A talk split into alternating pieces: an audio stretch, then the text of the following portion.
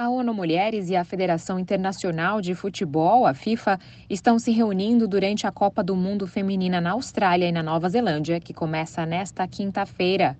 O torneio quer celebrar habilidades e conquistas das equipes e jogadoras, promover a igualdade de gênero no futebol e prevenir o abuso e a discriminação dentro e fora do campo. A expectativa é que a Copa seja vista por mais de 2 bilhões de pessoas este ano, o maior público da história para um único esporte feminino.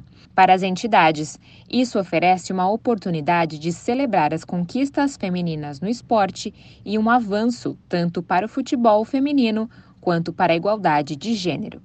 O correspondente da SBS Austrália, emissora parceira da ONU News, Jason Matias, traz detalhes sobre o início dos jogos. O torneio começa no dia 20 de julho, com a Nova Zelândia e Noruega fazendo a partida de abertura, seguida pela Austrália contra a Irlanda, horas depois.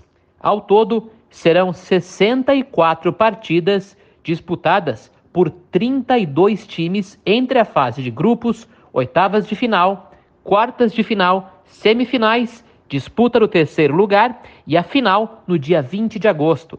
Segundo a ONU Mulheres, globalmente as jogadoras continuam lutando com menos oportunidades profissionais, uma enorme diferença salarial, menos patrocínios, menos tempo de transmissão na mídia e condições de jogo desiguais.